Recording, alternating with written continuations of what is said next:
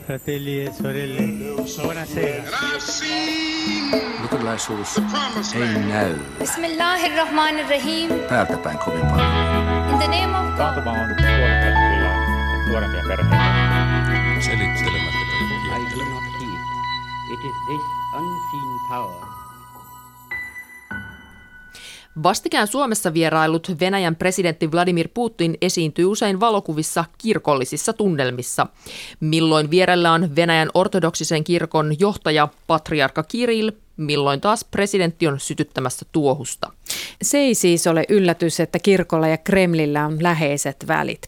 Horisontti selvittää, miten suhteet ovat muodostuneet niin tiiviiksi ja millaisia vaikutuksia sillä on sekä Venäjän ortodoksiseen kirkkoon että politiikkaan.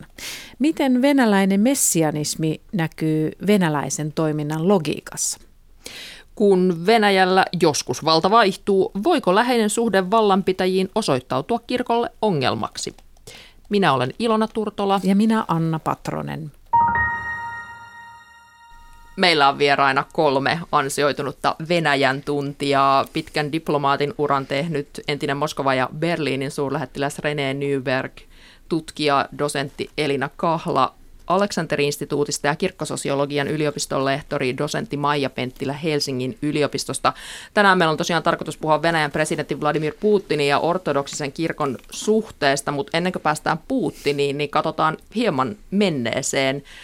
Millainen suhde Venäjän ortodoksisella kirkolla on historian saatossa ollut maalliseen valtaan? Saanko heti aloittaa? Saa aloittaa, ole hyvä Elina. Elina. Siihen liittyy tämmöinen niin kuin syntyhistoria. Eli samalla lailla kun amerikkalaiset ajattelee olevansa valittu kansa, niin venäläiset ajattelee olevansa kristinuskon niin kuin alkuperäisen muodon valittu kansa. Ja Venäjän valtion synty lasketaan olevan sieltä Kiovan rusista tuhat vuotta sitten. Eli se on ihan alusta asti. Suhde on aina ollut kiinteä, paitsi Neuvostoliiton aikana. Ja, ja keisari oli tietenkin, keisarin suhde, suhde kirkkoon oli, oli sitten Pietarin aikojen aika tavallakin hyvin selkeä, koska Pietarihan ei, Pietarihan ei koskaan enää nimittänyt uutta patriarkkaa, vaan hän teki, sen sijaan hän perusti, perusti pyhän synodin, joka oli eräänlainen kirkollisministeriö, mutta kirkon perinteinen asema – kaikki ne menoineen oli oleellinen osa keisarallista Venäjää. Hmm. Mutta mikä on jännittävää, mä sanon heti, että, että tämän hetken tärkeä seikka on se, että nyt kirjoitetaan sellaisia oppikirjoja, joissa myös neuvostoaikakin oli hyvin ortodoksinen. Niin, niin. Tää, tota, mä löysin juuri ihan toissa päivänä tota, kirjan, jonka nimi on Russian Nuclear Orthodoxy – Eli, Adamskin kirja. Adamskin kirja. Mä oon, aivan, mä oon aivan hämmästynyt. Mä en ole vielä lukenut sitä, mä oon tilannut mä sen. lukenut. Sä oot lukenut sen. Joo. Aivan hämmästyttävä, jossa siis, jossa siis äh, äh, tota, kirkolla, kirkolla on merkittävä rooli nimenomaan äh, Venäjän strategisten ydinjoukkojen henkisenä isänä ja tällaisena, mm, tällaisena näin on. Näin on. tukijana. Ja siis pääse, Stalinista pääse... on pitkät pätkät myöskin. Joo noihin pointteihin pääsemme ehkä myöhemmin tässä keskustelussa. Annalle puheenvuoro. Niin, olisin antanut itse asiassa puheenvuoron Maija Penttilälle, että miten sä kommentoit tätä no, tota, Venäjän äh, ortodoksisen kirkon suhdetta maallisen valtaan näin niin kuin pitkässä perspektiivissä? No oikeastaan voi kiteyttää sillä tavalla, että mikään uskonto tai ismi tai aate ei ole vaikuttanut Venäjän historiaa ja kulttuuria valtaan niin paljon kuin ortodoksisuus. Että tavallaan, kuten tässä jo sanottiin, niin se ateismin aika, neuvostoaika oli tavallaan aika lyhyt kuitenkin, että kirkolla on todella pitkä historia ja se on se, on niin kuin se joka on vaikuttanut Venäjän historiassa ja vaikuttaa jälleen. Mm. Mutta se brutaalisuus, jolla siis ateismia toteutettiin neuvosto, sitä ei pidä unohtaa. Ei pidä Eikä, unohtaa, se oli hyvin, hyvin niin kuin perinpohjaista, että se todella sai kyllä sen uskonnon katoamaan. Että sillä tavalla uskonto kyllä lähti ja ortodoksinen kirkko sitten 90-luvun alussa niin lähti kyllä ihan konkreettisesti raunioilta liikkeelle. Ja, niin. ja suli pakkastimesta. Se oli, ollut, se oli ollut ne 70 vuotta pakkastimessa. Siis eh, kukaan ei eh, tuhonnut enempää kir- enemmän kirkkoja kuin Khrushchev.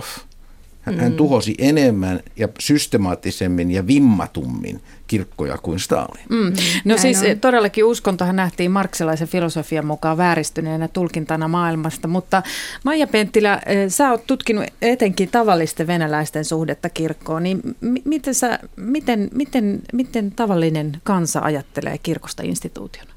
No kirkosta instituutiona tavallinen kansa on hyvin etäällä siitä.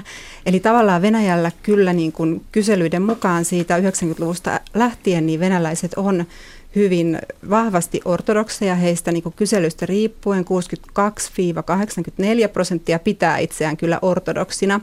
Ja se on todella voimakas semmoinen identiteetin määrittäjä. Mutta sitten on aivan eri kysymys se kirkkoinstituutio ja Venäjän ortodoksinen kirkko, niin siihen venäläisten suhde on hyvin, hyvin etäinen. Että kirkossa ei juurikaan käydä. Että se Kirko... Kynttilöitä sytyttämässä käydään. Joo, käväistään, no. mutta niin kuin tavallaan, että, että noudatettaisiin sitä, tai harjoitettaisiin uskontoa sillä tavalla, kun ortodoksinen kirkko toivoisi, niin se ei ole kauhean yleistä. Tosin tämmöinen kerran vuodessa kirkossa käynti on yleistynyt ja yleisin kirkossa käyntipäivä onkin suuri lauantai, eli, eli pääsiäisen aatto, jolloin ihmiset käy, käy pyhittämässä juhlaruokia. Eli tavallaan venäläiset ne eivät hylkää ortodoksisuutta. He pysyvät ortodoksisen tradition alueella kyllä, mutta sitten se yksilön uskonnollisuus on hyvin itsemuodostettua ja etäällä instituutioista. Mä tavallaan ymmärrän niin kun, ja olen osittain samaa mieltä, mutta mä olen myös aika lailla eri mieltä Maijan kanssa siitä, että mun mielestä se ei ole mikään niin kuin kriteeri uskonnollisuudelle se, että käykö kirkossa vai ei.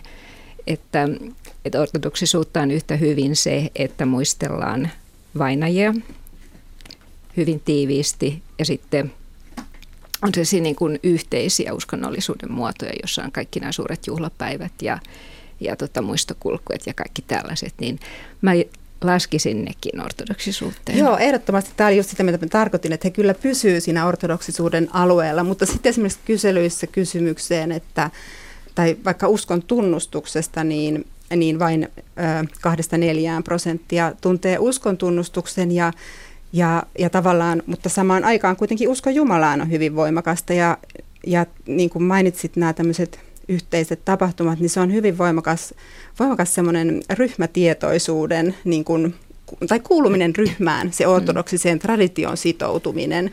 Toi on Mut, hyvin sanottu. Mutta se ei tavallaan estä sitä, että, että sitten se niin kuin, tai ortodoksisuuteen he ovat sitoutuneita, mutta eivät välttämättä instituutioon. Tähän, tähän liittyy myöskin se, että koulutustaso on hyvin heikko. Kyllä. Ja se on hyvin alhainen. Ja näin ollen tämmöinen ihan perinteinen raamatun tuntemus on lähes olematonta. Tästä nykyhetkestä peruutetaan vielä vähän taaksepäin. René Nyberg, sinulta on ilmestynyt tuore kirja Patriarkkoja ja oligarkkeja ja tässä vähän jo neuvostoaikaankin viitattiin. Mainitset tässä kirjassa myös Josef Stalinin millainen, millainen rooli Stalinilla oli Kremlin ja kirkon yhteistyössä? Stalin on entinen, entinen Tbilisin seminaarin, seminaarin käynyt mies, oppinut, hyvin lukenut ja sivistynyt mies. Ja hänen äitinsä toivoi hänestä pappia. Ja pojasta ei tullut pappia, mutta hänestä tuli, hänestä tuli muuten merkittävä mies. Tuota, Stalin, Stalinin, Stalinin ymmärrys oli aivan toista tasoa kuin, kuin esimerkiksi Khrushchevin, joka ei kyennyt kirjoittamaan kielellisesti oikeita Venäjää. Stalin puhui täydellistä Venäjää, se oli hänen ainoa vieras kielensä. Hän oli puhu Georgia, hän oli kotikielensä, hänen äidinkielensä. Stalin vuonna 1943 teki erittäin merkittävän liikkeen. Hän otti vastaan kolme metropolittaa Kremlissä ja antoi heille luvan valita patriarkka. Ja kun keskustelu sitten päättyi ja hän saattoi kohteliaasti metropolitat ulkoovelle, niin hän suostui kaikkiin heidän toivomuksiinsa, joista tärkein oli se, että vapaut, piispat, jotka ovat vangittuna, vapautetaan. Mutta kävi ilmi, että näistä yli 20 piispasta vain yksi oli enää hengissä. Hmm. Hei, nyt mennään sitten nykyhetkeen. Puhutaan nykyvenäjästä. Elina Kala, miten sä kuvaisit, millainen suhde ortodoksikirkolla on ollut Kremliin Putinin aikana? Se on institutionalisoitunut. Siitä on tullut osa ö, joka päivää ja se on mennyt niin kuin koulutukseen, kouluopetukseen, kulttuuriin, kulttuurituotantoon, joka popularisoi juuri sitä niin, että ei, ei olekaan enää sellainen käsitys, että kirkko oli täysin painettu neuvostoaikana, vaan sitten alkaa olla aika paljon sellaista, että siellä olikin pappeja ja oli punainen tähti otsassa, mutta risti oli siellä taskussa tai piilossa.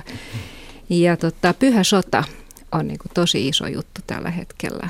Eli, eli semmoinen me vastaan muut.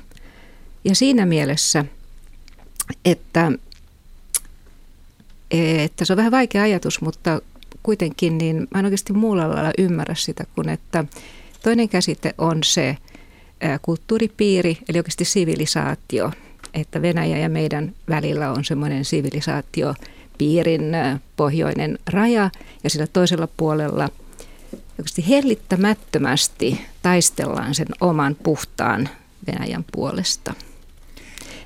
Ja tota, tämä on niin kun nyt Putinin aikana tullut sillä lailla hyvin keskeiseksi. Ja erityisesti Eli, Putinin toisen ja kolmannen presidenttikauden aikana.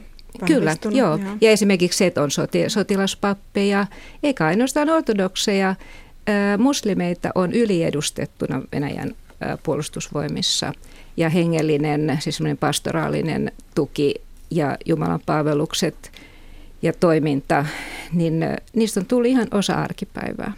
Siis ortodoksinen kirkko on läsnä ja se on sitä hyvin julkisesti läsnä. Kirkolla on hyvin, kirkon asema on hyvin, hy, hyvin tota, virallinen. Esimerkiksi patriarkka, patriarkka turvallisuudesta vastaa sama viranomainen, joka vastaa presidentin ja pääministerin turvallisuudesta, FSO, eli Venäjän henkilöturvallisuudesta vastaava KGB, eräs KGBn vanhoja perillisiä yksinäistä, yksinäistä silavikijärjestöistä. Ja, ja tota, ei ole sellaista juhlatilaisuutta, jossa ei ole paikalla, paikalla patriarkka, sitten on, on muslim muslimia, muslimiedustaja ja, ja tota, myöskin, myöskin tota, keskeinen rabbi. Eli, hmm, eli, ja buddhalaiset. Eli, ja, ja, anteeksi, ja buddhalaiset vielä. Eli toisin sanoen siis tämä t- tavallaan niin kuin, tässä on vähän niin kuin neuvostomaku, että silloin oli, silloin on aina kaikkien kansakuntien edustajat kansallispuvussa, niin nyt tässä on vähän sama. Mutta siis, mutta siis Jeltsinin suhde – kirkkoon oli aika tavalla epäröivä, etsivä ja oikeastaan etäinen, kun taas Putinille syntyi hyvin nopeasti Aleksi toisen kanssa, siis silloisen patriarkan kanssa erittäin vahva suhde. Ja siinä Kursk oli erittäin no, Kursk tärkeä. oli erittäin tärkeä, tärkeä, se oli keskeinen juttu, mutta tota, äh, siis se pitää sanoa yhdessä lauseessa, että oli tyhjiö, kun kommunismi romahti ja mitään muuta vaihtoehtoa ei tietenkään ollut – kuin ottaa se ennen vallankumousta ollut yhteinen Venäjän idea. Hei, kertokaa ihan nopeasti. Toi meni vähän nopeasti nyt, koska, koska, koska siis se, se, tyhjä oli, se tyhjä oli täydellinen. Ja, ja, ja Jeltsin etsi Venäjän idea, no eihän sitä ollut.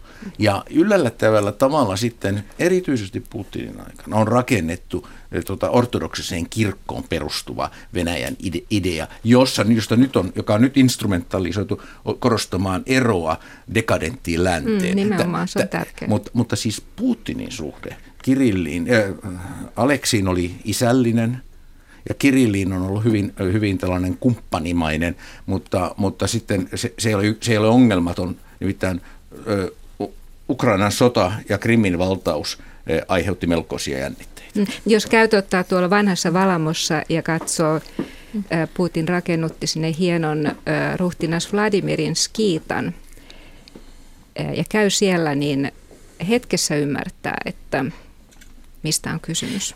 Elina mainitsit tuossa, kerro ihan nopeasti, mainitsit tämän Kurskin, niin mikä, mikä siis merkitys sillä oli, kun puhutaan Putinista ja ortodoksikirkon suhteesta?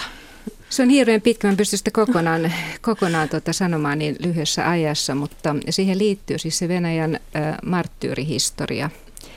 Äh, ja se, että nimenomaan Solovetskissa ja muualla siellä pohjoisessa oli paljon neuvostoajan uhreja.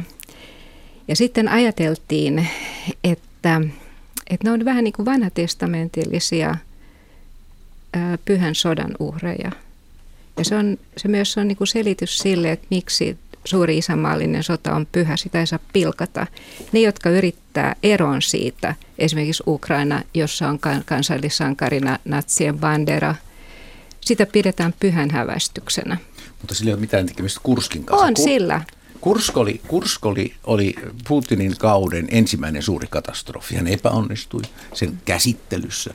Ja sen jälkeen hän kääntyi siis Aleksin, eli patriarkan puoleen ja pyysi patriarkan tukea, koska, koska, tota, koska nämä onnettomat raivoissaan olevat ö, omaiset halusivat kirkon rakennettavaksi tänne, tänne tukikohtaan. Ja Putin sanoi Aleksille, että en minä osaa kirkkoja rakentaa. Mm. No hei, puhutaan sitten vähän sanoista. Mm, tota, Maija, mikä, miten, miten sä kuvaisit sananvapaustilannetta kirkossa?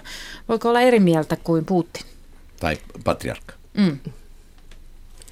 No, tämä on hirveän moni, monitasoinen kysymys ja yleensä kun puhutaan Venäjän ortodoksista kirkosta, niin hirveän usein niin kuin tässä keskustelussakin me puhutaan siitä kirkon ylimmäistä hierarkisesta johdosta ja sen suhteesta valtaan. Mm. Mutta sitten mikä se tilanne on siellä paikallisseurakuntien tasolla, niin se on aivan eri taso. Ja siellä, siellä keskustellaan ja käsitellään aivan niin kuin erityyppisiä tyyppisiä huolia. Ja siellä itse asiassa usein se suhde paikalliseen val, niin kuin valtaan tai paikallisiin viranomaisiin voi olla ennemmin konfliktinen kuin, kuin siis tämmöinen symfoninen tai symbioosinen. Eli tavallaan silleen niin kuin kokonaiskirkon kohdalla se, että tehdään se semmoinen niin kuin veto, että, että valta ja kirkko on kauhean läheisesti, niin, niin se ehkä koskettaa enemmän sitä kirkon yle, ylintä hierarkista johtoa. Mutta että paikallis, paikallisella tasolla ja kirkossa niin se eri, eri mieltä oleminen, niin mulla on kyllä sellainen kuva, että tällä hetkellä nyt viimeisen kymmenen vuoden aikana on kirkko tullut varovaisemmaksi ja se, miten pappeja ohjeistetaan, miten papit uskaltaa enää puhua tutkijoille, niin se, se on niin kuin muuttunut kymmenessä vuodessa. Ja tavallaan se, se niin kuin Venäjän ää, valtio, vaikka toimien kritisointi, niin ei siihen varsinaisesti niin kuin maalliset virkamiehet niinkään puutu, mutta kirkon sisällä kyllä niin kuin katsotaan, että, että papit tavallaan pysyisivät aika maltillisina niissä mielipiteissään. Se, se mikä on mun mielestä noin, äh, kun käy paljon Venäjällä ja jonkin verran käynyt Ukrainassa myös, mikä on aivan hämmästyttävää, on tämä kirkkojen rakentaminen. Mm-hmm. Tota, tietenkin... Kirkkoja rakennetaan, mutta nimenomaan niin kuin kirkon toivotaan enemmän pysyvän niissä kirkkorakennuksissa ja tavallaan kirkko halutaan nähdä yhteiskunnassa semmoisena niin kuin, niin kuin, äh, tavallaan semmoisena liturgisena instituutiona enemmän kuitenkin kuin että se vaikuttaisi yhteiskunnassa. Tämä, tämä kansalaismielipide tässä on niin kuin vahvistunut. Mikä siinä kirkkojen rakentamisessa häm, häm, hämmentää? Kuka, ne kuka kustantaa? No niin. Se on, kirkkojen rakentamisen, rakentamisen tukeminen on erittäin merkittävä osa tätä vauraiden, rikkaiden oligarkkien pienien tai isojen, miljonäärien tai miljardöörien toimintaa. Ja se on, se on hyvin semmoinen, niin siinä on jotain symbolista ja tavallaan siinä on melkein jotain, löydä sitä sanaa, mitä kirkollisesti, että sä maksat jotakin ja sillä, se, se on vähän niin kuin tämmöistä niin kuin ane, anekaupan, anekaupan no, tyyppistä. Toi nyt on pakko sanoa, että se nyt ei vaan ole mikään äh, pohjoismainen hyvinvointivaltio Venäjä, vaan, vaan totta, se todella ihmiset maksaa omasta pussistaan kaiken. Ja niin, mutta, or... ei, mutta siis, siis, kun rakentat näitä kirkkoja, niin esimerkiksi se, se tapa, jolla esimerkiksi Jekaterinburgi yritettiin rakentaa mm, kahden oligarkin kahden oligarkin rahoilla tota, aivan valtava kirkkopaikka, jota kansa vastusti, se kaatui ja se oli mm-hmm. merkittävä juttu. Se anekauppa-ajatus mulla tulee siitä, että siis kirkolle annetaan ja, ja kirkosolta halutaan siunausta, joka on tietenkin, mä, mä, mä tiedän, mä oon skandinaavinen luterilainen, tämä on mulle vähän vierasta, mutta kyllä se aika tavalla, aika tavalla erikosta on. Joo, mutta se koko yhteiskunta on, että kirkko esimerkiksi tekee sellaista, mitä kukaan muu ei tee hoitaa, hoitaa tota vanhuksia, tekee diakoniatyötä, kaikki tämä. Hmm. Ja toisaalta, toisaalta sitten myös ortodoksisen perinteen mukaan niin se seurakunta on niin varakas kuin sen jäsenet. Eli tavallaan ne, tämä tilanne on hirveän erilainen eri puolilla Venäjää ja eri paikoissa. Että, että sitten jos on, on niitä varakkaita tukijoita sillä alueella, niin sitten sinne varmasti syntyy hieno kirkko, mutta se ei ole jälleenkään tilanne sitten köyhemmillä alueilla. Puhutaan hetki vielä siitä uh, hierarkian ylä, yläpäästä, eli uh, patriarkka, ortodoksisen kirkon johtaja, olet Rene tavannut, tavannut, tavannutkin patriarkan, niin millaisen vastinparin hän muodostaa ikään kuin Putinille? Onko siis se, Aleksi, onko se, onko se tasaveroinen? Oli hyvin vaikuttava henkilö ja monella tapaa esimerkiksi mä, mä en muistanutkaan ennen kuin mä, sitten, ennen kuin mä kirjaa, tein tuota, tutkin kirjaa varten tota, historiaa, niin, niin Aleksi toinen oli tässä ratkaiseva henkilö siinä, että esimerkiksi Leningradissa äänestettiin kaupungin vanhan nimen palauttamisesta, niin se oli hän ja kirkko, jotka äänestivät, joiden vaik- jotka saivat ehkä ne prosentit, jotka ratkaisi sen.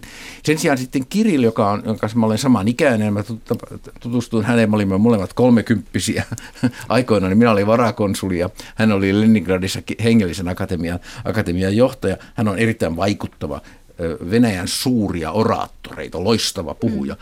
Ja, ja, tota, ja, ja erittäin kansainvälinen, ja, mutta, mutta, hänen, mutta hänessä on siis niin paljon semmoista, hän on, hän on monella tapaa sotkeutunut moniin asioihin, sanotaanko, sanotaanko näin, että hänen, häntähän arvostellaan siitä, että hänen, elä, hänen hän, tyylinsä on tämmöinen Venäjän eliitin tyyli. Hänellä ei ole vaatimaton kello, kello tota, ranteessa ja, ja, ja niin edespäin.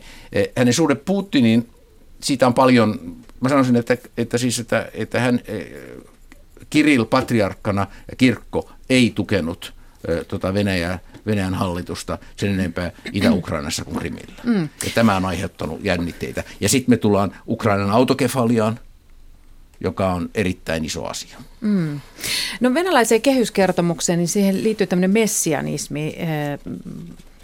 Putin, Putinkin puhuu tämmöistä messi, messias Venäjästä kansakuntien pelastajana, niin, niin nyt kun tämän koplaa yhteen tämän ää, Venäjän armeijassa, niin mitä Elina Kahla sanoisit tästä?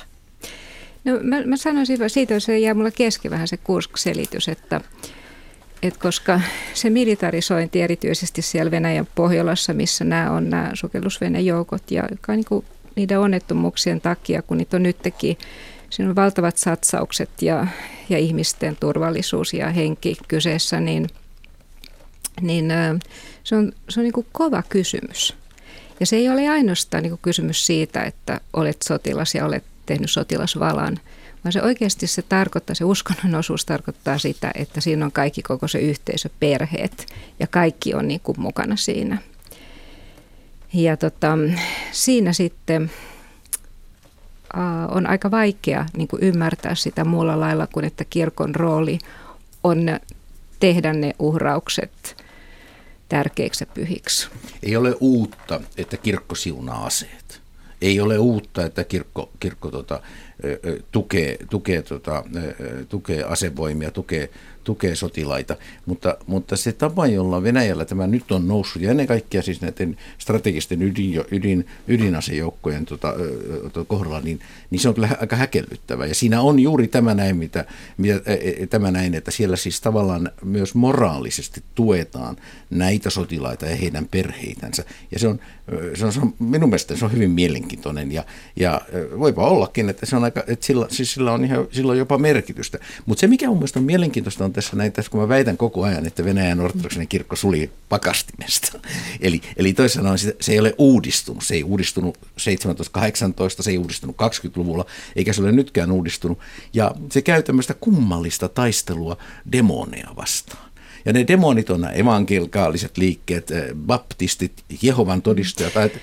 No, mä, en, mä en, siis mä, musta toi ei ole noin. Musta ja, se on ja, pieni osuus. Mutta se on, mut se, on se, se on asia, joka näkyy. Meillä on siis... Lännessä. Anteeksi, Jehovan todistajia hakeutui Suomeen pakolaisina toista sataa. Se on suurin Suomeen tullut pakolais, yksinäinen pakolaisryhmä sitten Kronstadtin kapinan 1921. Mm, mitä sä ajattelet Elina, korjaa Maija tästä teologina? No tavallaan kyllä, niin kuin Venäjällä on ortodoksisen kirkon suunnalta on sitä semmoista niin kuin muiden uskontojen näkemistä jotenkin lahkoina ja totalitaarisina ja ehkä vaarallisinakin ja hyvin voimakasta tämmöistä omaa, omaan perinteeseen palaamista. Kyllä, mutta sitten mä oon tutkinut myös venäläisiä evankelikaalisia kirkkoja ja uuskarismaattisia kirkkoja ja heillä, heillä taas niin kuin se menee vähän toisinpäin, että he, he niin kuin haluavat tällä hetkellä tästä syystä johtuen tehdä kaikkensa, jotta he olisivat mahdollisimman venäläisiä. Eli he ovat myöskin äärettömän konservatiivisia, he ottaa vaikutteita ortodoksisuudesta ja haluaa niin kuin osoittaa kaikilla tavoilla, että me kuulutaan tähän samaan kulttuuripiiriin, jos sitä käsitettä nyt halutaan sanoa. Eli kyllä siellä on tavallaan se semmoinen tietynlainen erityisesti ehkä länsivastaisuus, jota kirkkokin niin kuin tukee, tai kirkko on niin kuin tukemassa siinä patrioottisessa kasvatuksessa niin kuin kyllä, kylläkin, mutta sitten myös ne, niin kuin kaikki muutkin haluaa osoittaa, että emme mekään ole niitä länsimaalaisia, vaikka meidän juuret sieltä olisivatkin, että me olemme erittäin venäläisiä, meillä on pitkät historiat ja myös ortodoksissa kirkossa on ollut, ollut tämmöisiä protestanttistyyppisiä lahkoja jo ennen uskon puhdistustakin.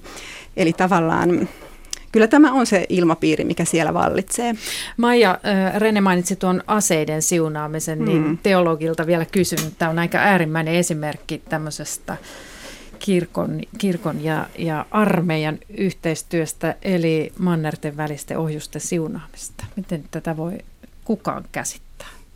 Mikä ihmeellistä siinä Mikä ihmeellistä siinä on? No, no tavallaan siinä ehkä, jos ajattelee... Luterilaise, luterilaisessa niin. seetoksessa semmoinen ei olisi Joo. Jos ajattelee sitä niin kuin Venäjän ortodoksisen kirkon vaikka sosiaalieettistä lausuntoa, niin siinä he niin kuin, kyllä jollain tavalla sallii sen sotimisen niin kuin oikean uskon puolustamisen mm, niin kuin vuoksi. Sota. Eli silloin tavallaan se on vähän vaihdellut tässä nyt 20 vuoden aikana, kuinka, kuinka paljon ortodoksinen kirkko on niin kuin sitä retoriikkaa halunnut ylläpitää, kuinka paljon se on sitä, sitä niin kuin suitsinut, että myöskin tämmöisiä niin kuin äärimielipiteitä ja sellaisia henkilöitä, jotka voimakkaasti on tuon, halunnut tuoda tätä pyhää sotaa, niin heitä on myös siirretty sivuun Moskovan patriarkaatista. Että se ei ole yksinomaan, että se on semmoista jonkinlaista maltillisuutta siinä on niin kuin ainakin hetkittäin haluttu ottaa siihen mukaan kyllä. Elina.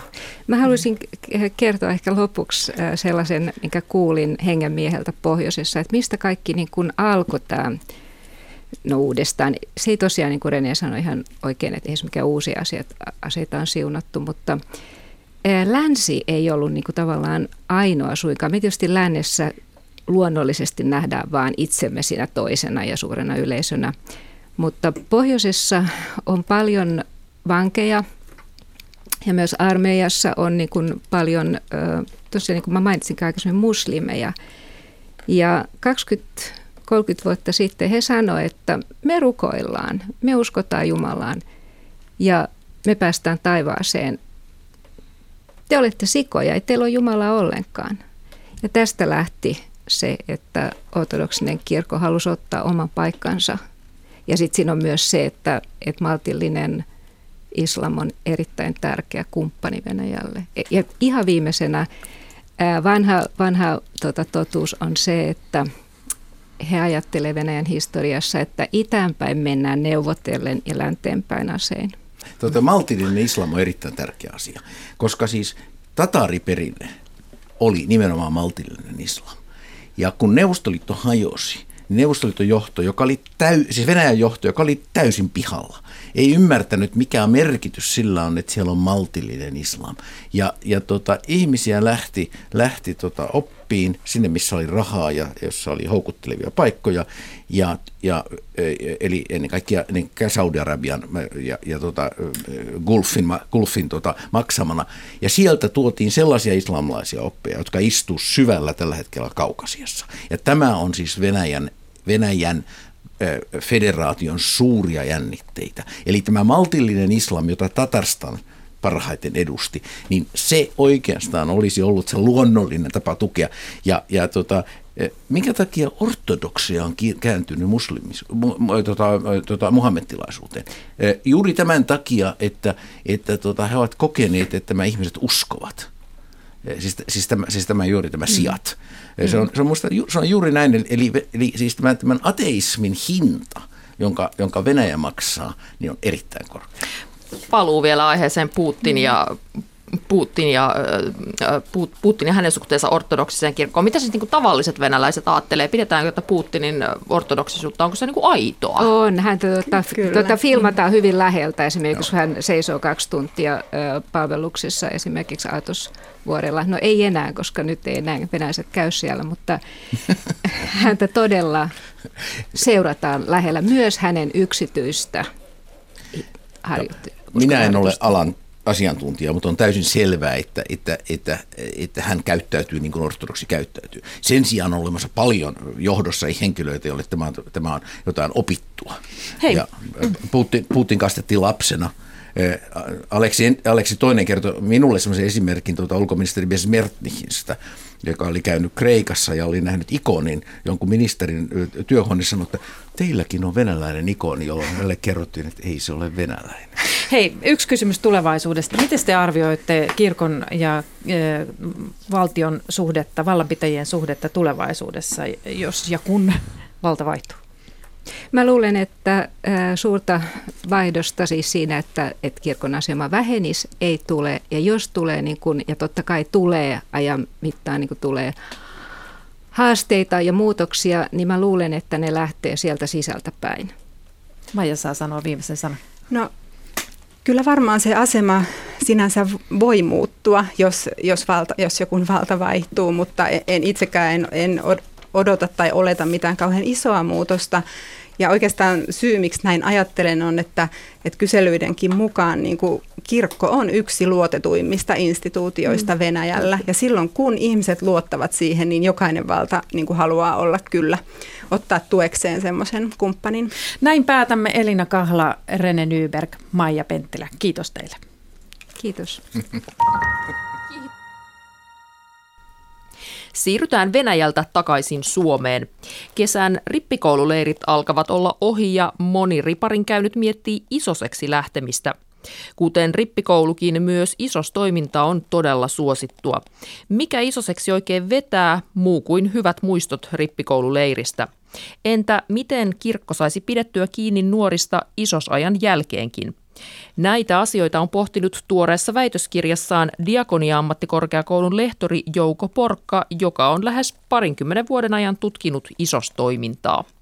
Isostoiminta on toki paljon muutakin kuin rippikouluun liittyvää, mutta tässä motivaatio ja syystä aloittaa, niin sen, sen taustalla kyllä on ihan keskeisesti hyvä rippikoulukokemus. Miten nuoret sen sitten sanottaa, sen lähtemisen syy, niin se on, se on sitten eri asia mutta keskeistä on halu päästä ikään kuin uudelleen elämään sen rippikoulun mahtava kokemus, semmoinen intensiivinen yhdessäolo, hauskuus, niin kuin nuoret sen sanottaa, ja sitten mahdollisuus tutustua uusiin ihmisiin. Mutta myöskin sitten hyvin selvästi on semmoinen suuri tekijä on tämmöistä, jota sanotaan tutkimuksessa altruismiksi. Eli tavallaan halu antaa nuorille itseään nuoremmille, uusille rippikoululaisille hyvä rippikoulukokemus ja olla niin kuin hyödyksi. Hengelliset syyt on myöskin selkeästi mukana niissä syissä, mutta ne ei, ei niin kuin osoittaudu niin kuin keskeisiksi syiksi. Nuoret ei ainakaan sanota niin, että mä haluan oppia uskosta lisää. Rippikoululeiri, sehän kerää tosi ison osan ikäluokasta, eli on hirveän erilaisia nuoria, niin miten sitten juuri isos joukko, he ketkä isosiksi hakeutuu, niin onko sekin moninainen kirjava joukko? Joo, rippikoulun käy ikäluokasta tuommoinen neljä viidestä, noin 80 prosenttia. Isoseksi heistä lähtee noin kolmas osa. Ainakin niin, että aloittaa isostoiminnan. Tosin ensimmäisen vuoden aikana näyttää siltä, että noin kolmasosa aloittaneista keskeyttää eri syistä. Isosten kohdalla, niin kun rippikoulussa meillä on yhtä lailla tyttöjä ja poikia, puolet ja puolet, niin isosista selvästi enemmistö on tyttöjä. Noin kaksi kolmesta on tyttöjä. Näyttäytyy selvästi olevan yhteys myöskin kotiin ja kodin ilmapiiriin ja sen lapsuuden tämmöiseen hengellisiin virikkeisiin, että ne, jotka tulee kristillistä kodeista – jotka ovat olleet seurakunnan lapsia varhaisnuorisotyössä mukana, niin niiden näyttää olevan selvästi helpompi aloittaa, matalampi kynnys aloittaa isossa toiminnassa kuin niiden, joilla tämmöinen varhaislapsuuden ja kodin tuki puuttuu siitä. Se ei suinkaan tarkoita, etteikö näitä viime mainittuja olisi myöskin paljon mukana, mutta että helpompi on lähteä, jos on saanut kotoa tämmöiset evät, että ja kodin tuki on sille toiminnalle. Muuttaako isostoimintaan osallistuminen nuoria jotenkin? Muuttuuko esimerkiksi suhde Jumalaan tai suhde kirkkoon? Kyllä, kyllä hyvin selvästi ylipäätänsä se, että on mukana pidemmän aikaa jossakin toiminnassa, niin sillä on vaikutus ihmiseen ja ihmisen ajatteluun. Isostoiminta niin kuin näillä mittareilla, mitä tässä minun väitöstutkimuksessakin on käytetty, niin se näyttää vahvistava hyvin, hyvin paljon nuorta, nuoren tuota, tämmöistä omaa itseluottamusta, halua olla hyödyksi. Sillä on vaikutusta siihen, että miten hän ajattelee uskosta ja Jumalasta. Monet asiat niin kuin sisäistyvät. Ja mä on myöskin väitän näin, väitöskirjastahan on kysymys, niin minä väitän näin, että isostoiminta johdattaa ja tukee nuorta itsenäiseen ajatteluun. Isostoimintaan lähtee suuri joukko innokkaita nuoria. Mikä on näkemyksesi, osaavatko seurakunnat hyödyntää tätä intoa sitten isosajan jälkeen? No mun, mun nähdäkseni eivät. Se on aika ymmärrettävää siinä mielessä, että meillä ei ole semmoista olemassa olevaa toimintamallia. Mitä olisi, olisi nuorten aikuisten toiminta, joka olisi kiinnostavaa ja kokoaisi nuoria. Työntekijäresursseja ei ole vuosien ajan, vuosikymmenien ajan on sanottu, että kädet on ihan täynnä työtä, niin kuin varmasti onkin. Rippikoulu työllistää hyvin paljon ja vielä haastavampia nuoria näyttää tulevan niin entistä enemmän. Ja sitten isoskoulutus ja muu seurakunnan rippikoulun jälkeinen ja sitten varhaisnuorisotyö, joka on hyvin tärkeä myöskin. Ne työllistää työntekijöitä ja ne ei ole mahdollista ilman nuor- työntekijäresursseja. Ja meillä ei ole mahdollisuus palkata kirkossa kokonaan uutta ammattikuntaa nuorten aikuisten toimintaan. Mutta toisaalta tämä isostoiminta kyllä osoittaa ja tämä tutkimusaineisto osoittaa sen, että nuorten positiivinen into voitaisiin koordinoida ja suunnata ilman suurta työntekijäpanostakaan. Se, kun se tiedostettaisiin, että nyt hei, meillähän on täällä muutama tuhat nuorta kirkossa joka vuosi halukkaita tekemään ja olemaan hyödyksi, ja jotka on koulutettuja kokeneita nuoria. Heidän sitä positiivista haluaan voisi suunnata moneen asiaan. Ei niinkään, että istumaan ja kuuntelemaan, vaan tekemään, olemaan hyödyksi. Ajattelen diakonista nuorisotyötä. Meillä on valtavan suuri yksinäisyyden kysymys. Voitaisiko me ajatella, että nämä kokeneet isoset vastaisivatkin aika paljon itse tällaisesta, organisoitaisiin työ sillä tavalla, että tässä olisi sellaista toimintaa, jota suunnattaisiin näille. Meillä on paljon ihmisiä, on maahanmuuttajia, on, on peli, pelikoneiden äärelle juuttuvia nuoria, on paljon sosiaalisesti arkoja etsiviä, mutta myöskin paljon iäkkäitä ja muuten marginaalissa olevia, jotka olisivat tosi onnellisia, jos nuori, nuoret kävisivät heidän luonaan. Sitten meillä on kansainvälinen toiminta, kansainvälinen diakonia, lähetystyö, ne, ne kaikki voisivat olla valtavia mahdollisuuksia nuorille löytää myöskin elämäuraansa ja tämmöistä toimintamallia, joka saattaisi kantaa pitkälle heidän elämässään ja suunnata uudella tavalla mahdollisuus olla hyödyksi. Mutta yksinkertaisesti ei tarvitse ajatella tämmöistä pitkäjännitteistä toimintaa. Voitaisiin järjestää tapahtumia seurakunnassa, jossa nämä, näitä kokeneita ja varttuneita nuoria isosia, niin entisiä isosia olisi sitten vastuissa. Millaisena näet rippileirien ja sen myötä isostoiminnan suosion tulevaisuuden? Tulevaisuuden näkeminen on aina hyvin vaikea, niin kuin me tiedetään se. Mutta jos me katsotaan taaksepäin, niin siitä saa jonkinlaista aika rohkaisevaakin näkökulmaa. Suomen, Suomen tilanne tosin on hyvin poikkeava esimerkiksi Ruotsiin.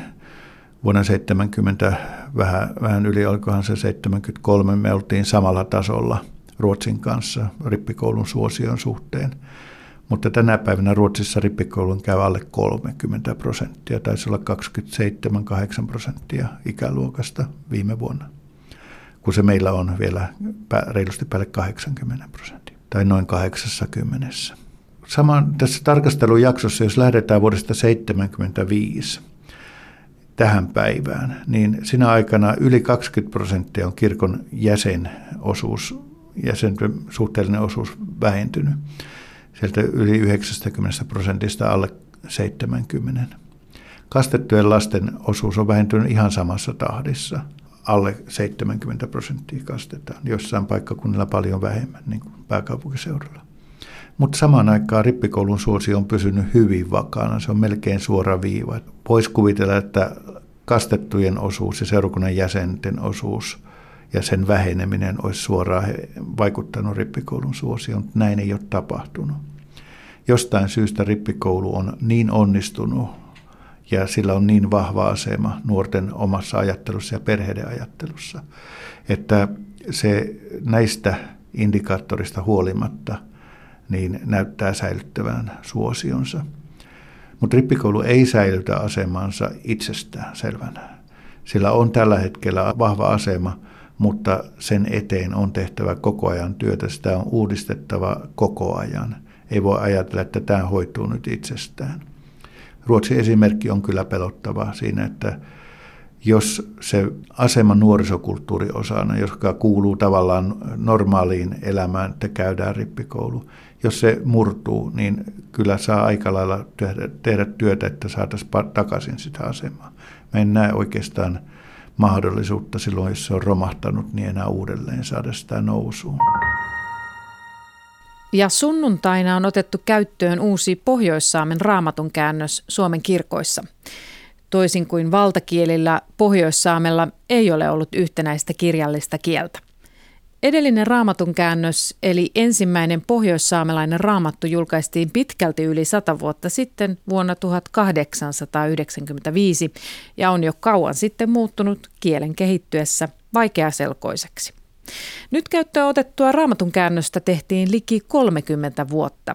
Hanketta johtivat Norjan ja Suomen bibliaseurat yhteistyössä Ruotsin bibliaseuran kanssa. Kyseessä on ensimmäinen laaja tekstikokoelma, jonka tekstimuoto on hyväksytty kaikessa kolmessa maassa, joissa sitä puhutaan. Tuomas Magga oli aluksi työn alkaessa käännöksen palauteryhmässä ja lopulta Oulun yliopiston saamenkielen emerituslehtorina koko hankkeen kielitieteellisenä johtajana.